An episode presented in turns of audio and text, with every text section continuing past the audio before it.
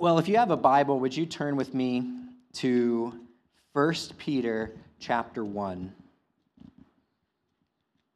If you're using one of the red Story Church Bibles, 1 Peter chapter 1 is on page 588.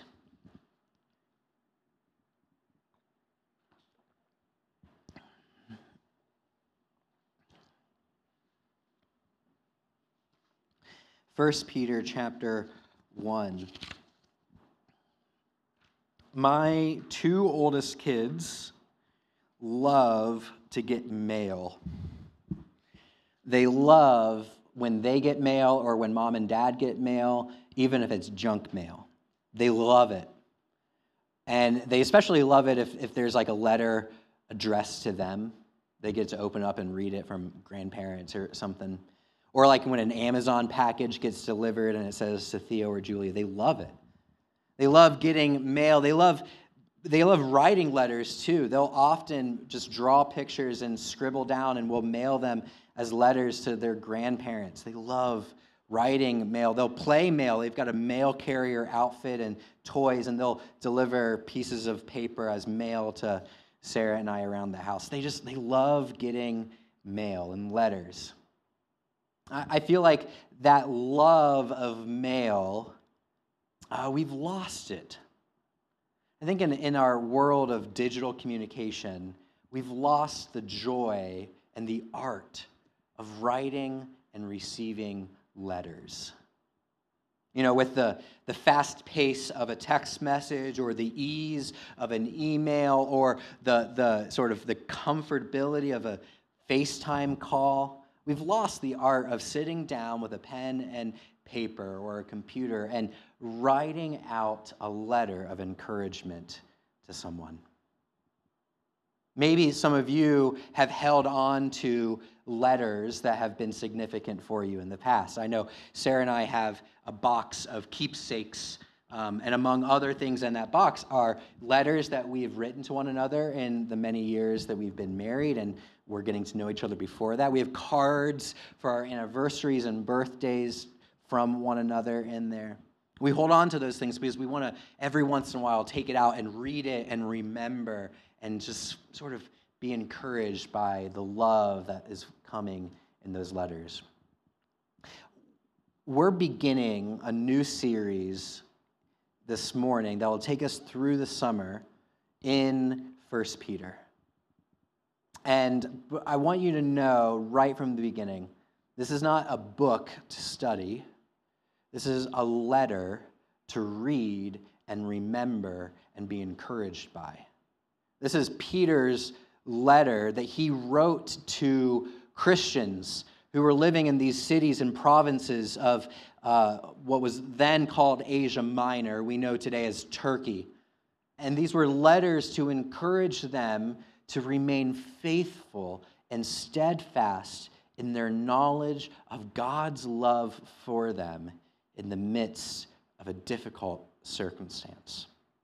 You see, in that time, in many places in the uh, ancient world, as the early church was beginning to grow, there arose persecution from their neighbors. Remember, this is the Roman Empire. Uh, there was persecution. There was the, the pagan religion and cultural practices all around them. They were facing hostility and pressure all over the place. Peter writes this letter to them to encourage them to stand firm in the midst of pressure and fear and doubt. And, and who else? Who else is better to encourage us in this than Peter? Remember, Peter was the one who first confessed that Jesus was the Messiah and, and Jesus said, Peter, you on this rock, on this confession, on your confession of faith, I will build my church. But then Peter, on the night in which Jesus was betrayed and put on trial, because of fear and pressure and doubt, denied even knowing Jesus. But then, in light of the death and resurrection of Christ. Peter has been restored to his place, and now he is writing letters to encourage steadfast faith, commitment to the Lord, especially in difficult times. That's my hope for this series is that we would be encouraged by this letter to stand steadfast in our faith, especially in a changing world. As we look at this passage this morning, we're just going to look at his really his opening greeting, the first two verses, not even to the introduction yet. Because in, even in his greeting, Peter's going to forecast or foreshadow everything he's going to talk about. This is like he's laying the foundation for everything he's going to say. And he wants us to know from the beginning there are two important things that you must know in order to understand how to be faithful in these trying times. Two things. You have to know where are you and who are you? Where are you and who are you? Those are my two points this morning. You'll see the answers in the bulletin if you want to follow along. Where are you? Peter says, You are exiles in a strange place. And who are you? Well, you are God's chosen, chosen people, precious in his sight. Let's read this passage and unpack those two points together. 1 Peter chapter 1 verses 1 and 2. Peter, an apostle of Jesus Christ, to those who are the elect exiles of the dispersion in Pontus, Galatia, Cappadocia, Asia, and Bithynia, according to the foreknowledge of God the Father, in the sanctification of the Spirit, for obedience to Jesus Christ, and for sprinkling with his blood, may grace and peace be multiplied to you. Let's pray.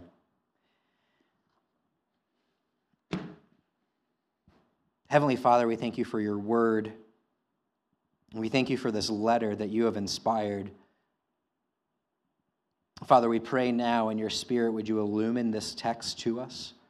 Would you open up our eyes and our hearts as we bear before you our deepest needs, and when you comfort our hearts with the truth of your unfailing, unconditional, never giving up love that is ours through your Son, Jesus. In his name we pray. Amen.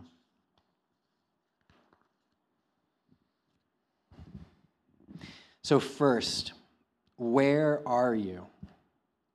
Peter tells us in verse 2 we are exiles living in a strange world.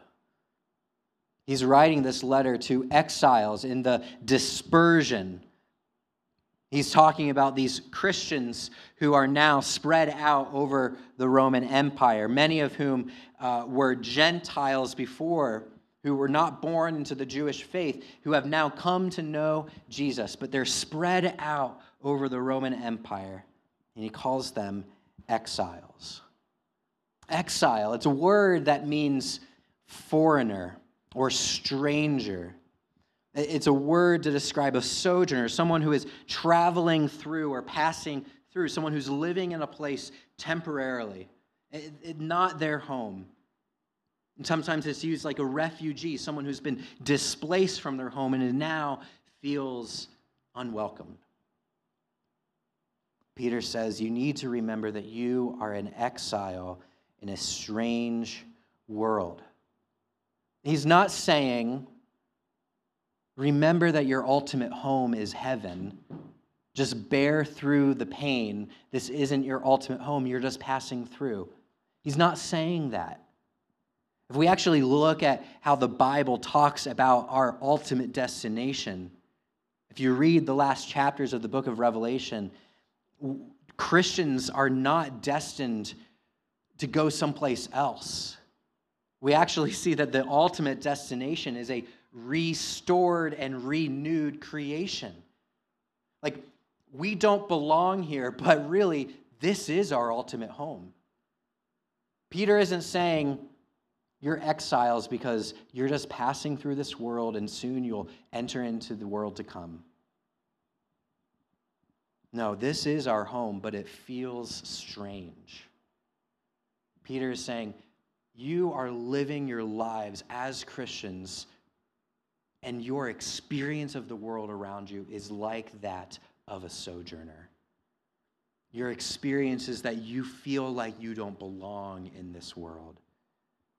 Remember that. You are exiles because of your faith in Jesus.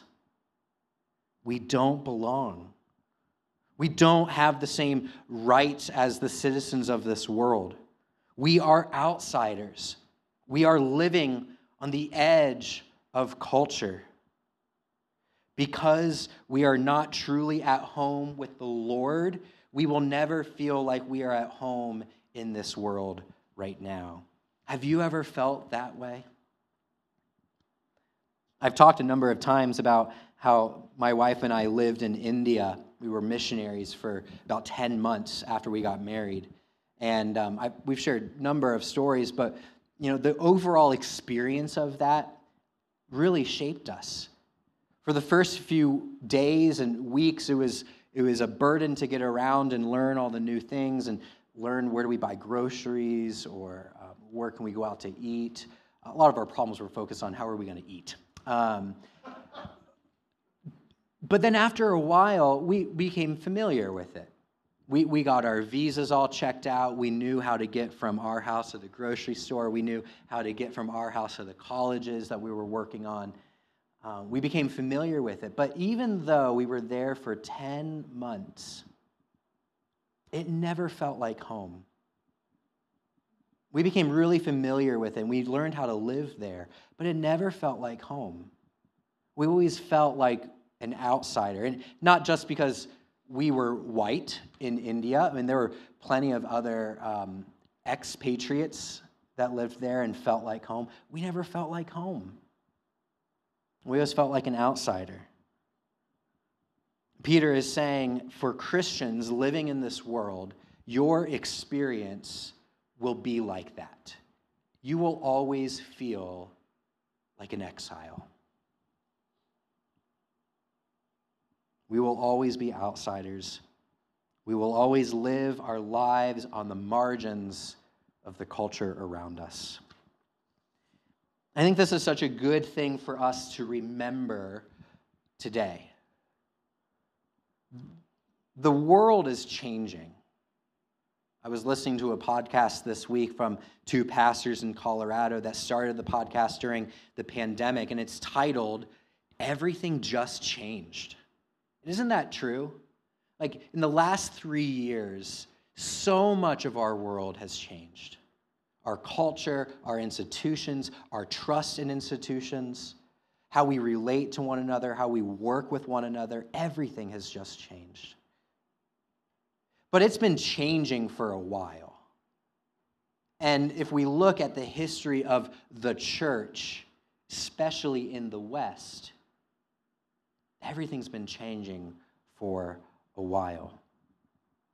Christianity, in many places in the West, and increasingly so, is moving further and further towards the margins of society. And this is certainly felt more in other places than others. Like here in Mayfield Heights, we're surrounded by three large Catholic parishes, and most of our neighbors have some connection or contact with or influence by uh, the church. But in most of the Western world, Christianity is being pushed further and further to the margins of society fewer and fewer people are identifying as Christians. More and more people are living their lives now without any personal contact with Christians or the church as a whole. Our society is shifting. And I'm not saying, well, we better get back to the good old days. I'm just saying, remember, we are exiles in this world. We've always been exiles in this world. In the first century, Peter's writing to Christians who felt like their whole culture and community was against them. I think we're beginning to feel a little bit like what they felt all the time.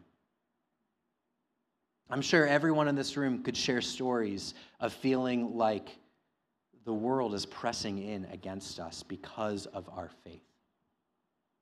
Everyone here, I'm sure, has a story to share about how the attitude of your coworkers and employers are changing against our historic Orthodox Christian beliefs, whether in the workplace or the schools or in government.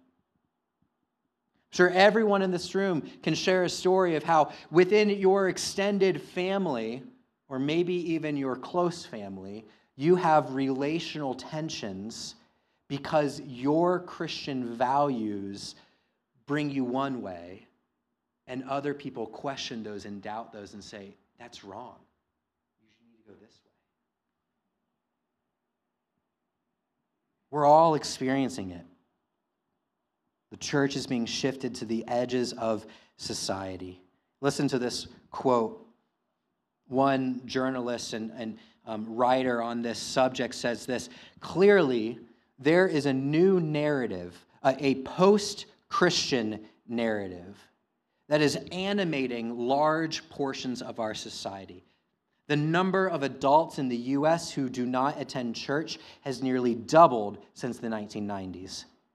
Over 3,500 churches are closing their doors every year, and attendance and the attendance of more than 80% of those that remain have plateaued or are declining. The combined impact of the information age, this postmodern thought, globalization, racial ethnic pluralism that has seen the demise of the grand American story, it has also displaced the historic role that the church has played in that story. As a result, we are seeing the marginalization of the institution of the church. We are being pushed to the edges of society. Peter told us 2,000 years ago because of our faith, we will be like exiles in this world. We know that to be true. This summer, as we study the book of the letter of 1 Peter, Peter is going to teach us and instruct us and encourage us how do we live faithfully in that changing world? And not only how do we live faithfully in it, how do we live missionally and actually seek to love our neighbor and grow the church even as we're pushed to the margins.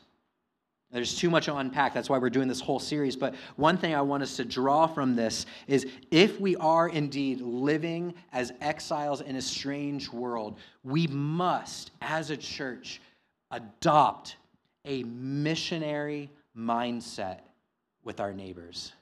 We have to adopt a missionary mindset to how we look outside our windows, as we drive up and down Mayfield Road, as we have cookouts with our neighbors in the backyard, as we engage with our neighbors walking their dogs in the front. We have to adapt to a missionary mindset. Friends, we live in a strange place. The world is changing around us. We have to adapt, not compromising our convictions of truth, but recognizing that gone are the days that our neighbors know anything about Jesus. Gone are the days that we can expect neighbors and strangers to just walk in our door on Sunday morning. Gone is the day that the story that people were living included God. We are living in a strange place. So we must become missionaries to our neighbors. Peter wants us to see where are you? You are exiles in a strange place. But then he moves on to tell us who we are. And that's so important Because in this changing tide of society, what is becoming so increasingly important is defining yourself, is coming up with an identity for yourself. One that's based upon your achievements or your, uh, your, uh, your career, your family, your sexuality, your money. What is so important today is defining your identity. And, and this is not anything new. Because right from the beginning, Peter reminds us who we are. He says, You are God's chosen people. You are the elect exiles. You are precious in his sight. That identity is rooted in what God has done, not on what we have done. You are God's chosen people, precious in his sight. And he breaks this down for us in, in three sort of um, proposals. They're Trinitarian.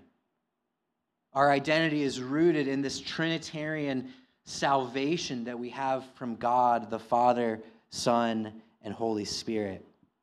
First, he says, You are chosen, you are elect according to the foreknowledge of the Father. According to the foreknowledge of the Father. We, we touched on this a bit back in January. What does it mean for God to, in his foreknowledge, choose us? And I said that that foreknowledge, we typically think of knowing something beforehand like this. Um, for example, I, I love watching movies, and my wife enjoys watching movies too, but only particular movies. And uh, I'll show her trailers of movies um, and see will she like this or not. And every once in a while, I'll run across a movie and I'll know the actors in it, I'll know the plot, I'll know the themes, I'll know so much about the movie that I guarantee, Sarah, you're going to love this. And I'm those times I'm right. There's other times where I know for Cheryl oh, she's not going to like this at all. But it's my foreknowledge of who's in the movie, how the movie plays out. Is it a good movie, bad movie? It's my foreknowledge of those things that know I know whether or not Sarah will like it. That is not how God has chosen us. His foreknowledge is not that. God did not stand before the foundation of the world and look out and see, you're going to be a good Christian. You're going to be a faithful follower. You're going to be a devoted disciple. You're not. That's not how he chose. He didn't look at who would amount to anything great or who wouldn't. He didn't look and say, well, this person's going to sin a lot versus that person. For God to foreknow is for him to forelove. Because to know someone in this sense is to love someone, to deeply care for them, and to choose to commit to them. For Peter to say that we have been chosen by God according to his foreknowledge means that we are chosen unconditionally. That he has chosen us just because he has chosen to love us. Here's why that is such good news.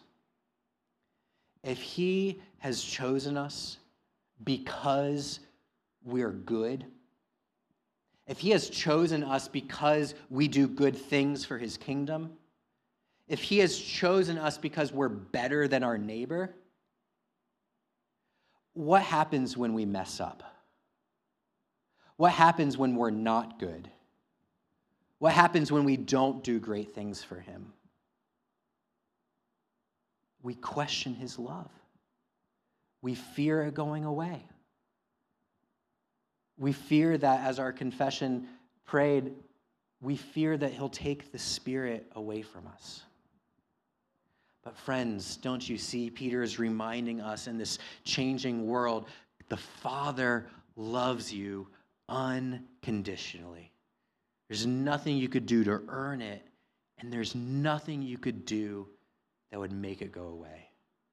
The Father has chosen you unconditionally. Second, he says, we've been chosen according to the foreknowledge of the Father in the sanctification of the Spirit. In the sanctification by the Holy Spirit. We typically think of that word sanctification as the ongoing process of being conformed to the image of God. We talk about justification being the once for all time declaration of being holy, and sanctification is the process by which the Spirit conforms us to that holiness. And that is true. That's not how Peter's using the word here. Because sanctification by itself just means to be set apart. To be holy is to be set apart from the ordinary, to be consecrated as something different. Like when I when I say the words of institution over our elements of the Lord's Supper, I'm setting them apart from common use for a distinct purpose. The Holy Spirit sanctifies us in that way, sets us apart in that way, consecrates us for a purpose.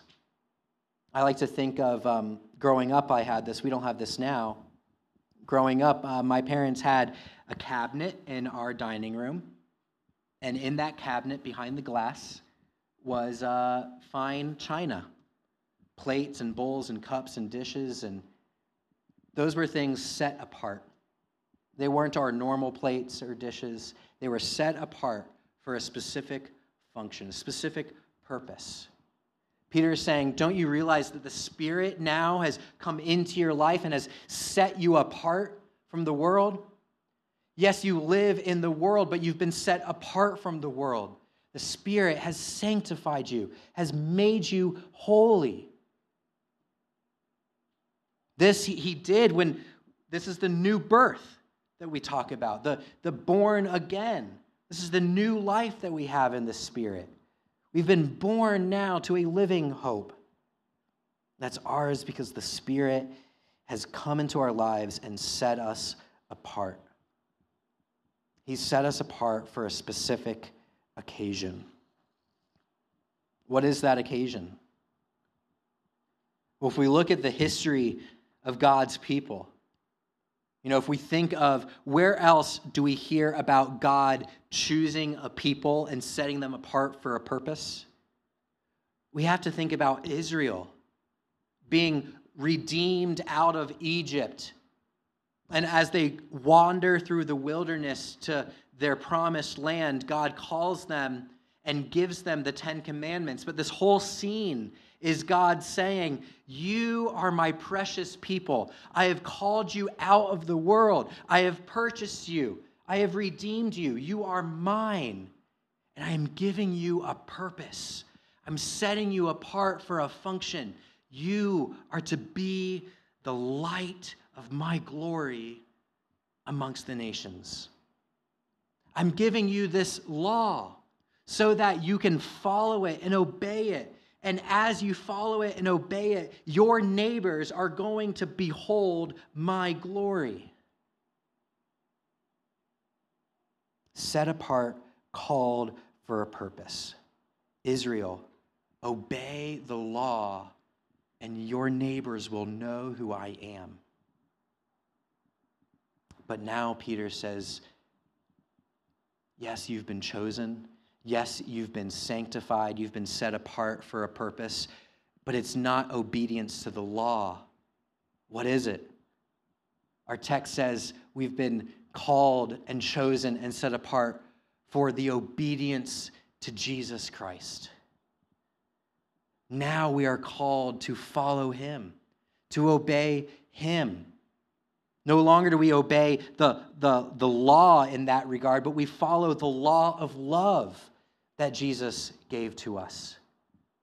Jesus himself says to his disciples that the world will know that you are my disciples by your love for one another.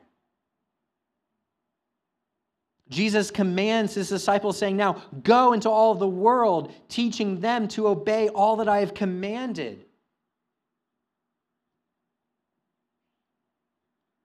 Our new occasion, our new purpose, our new um, meaning in life, set apart, is to be obedient to Jesus Christ,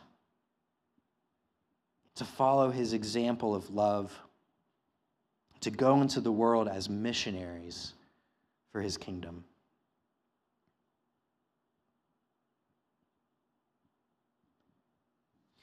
Now, if I ended there, that would be a burden.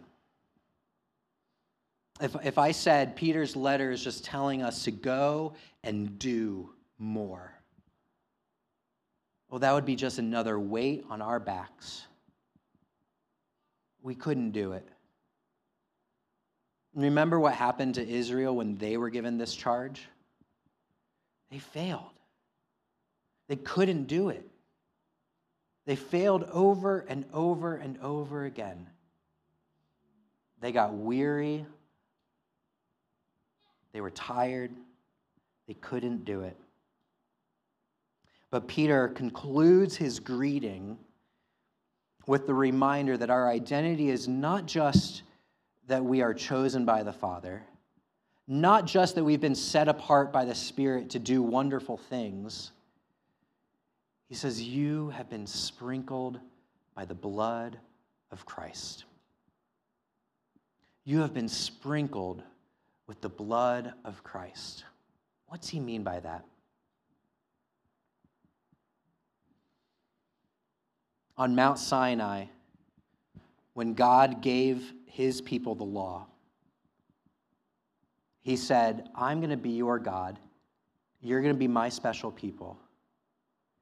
Now follow this law, and the world will know my glory when the people of God gathered at the base of the mountain, and they all shouted out with one voice, saying this Everything you have said, we will obey. And then Moses took an animal, he slaughtered it as a sacrifice. He took the blood of that animal and sprinkled it on the people and said, Today you have been sprinkled with the blood of the covenant. It was a confirmation between God and the people that said, We will obey you, God. And if we do not obey you, may it be to us like it has been done to this animal. They were confirming their obedience to the covenant. But they failed. And we fail. We fail this all the time we're not loving the way that Jesus calls us to love. We don't obey the Great Commission the way that Jesus calls us to obey the Great Commission. But Peter reminds us that the success of this, the success of our faithfulness, the success of this mission does not rely upon you. Yes, with the covenant with Moses, the people of God failed and God needed to do something about it. But, friends, we have a new covenant. We have a new promise that God has made with us, where He says, Even though you have failed, I will send my Son who will do everything I ask of Him. He will perfectly fulfill this mission. He will love perfectly. He will obey perfectly. He will do everything that I have called you to do. And his perfect obedience and love can be yours. He made a new covenant with us. On the night in which Jesus was betrayed, on the night before his crucifixion, that secured this covenant, he had a meal. And in that meal, they remembered the slaughter of an animal. And as Jesus gave the meal to his disciples, he said, This cup, this cup is the new covenant in my blood poured out for you. Peter wants us to get this right, right from the beginning, that our identity is wrapped up in the finished work of Jesus, who fulfilled this covenant for us and has now sprinkled us with the blood of that new covenant. So that when we're tired, when we're exhausted, when we fail, when we sin, we can go to Him again and again with the assurance that Jesus has gone before us. He has sprinkled us clean. Let's pray.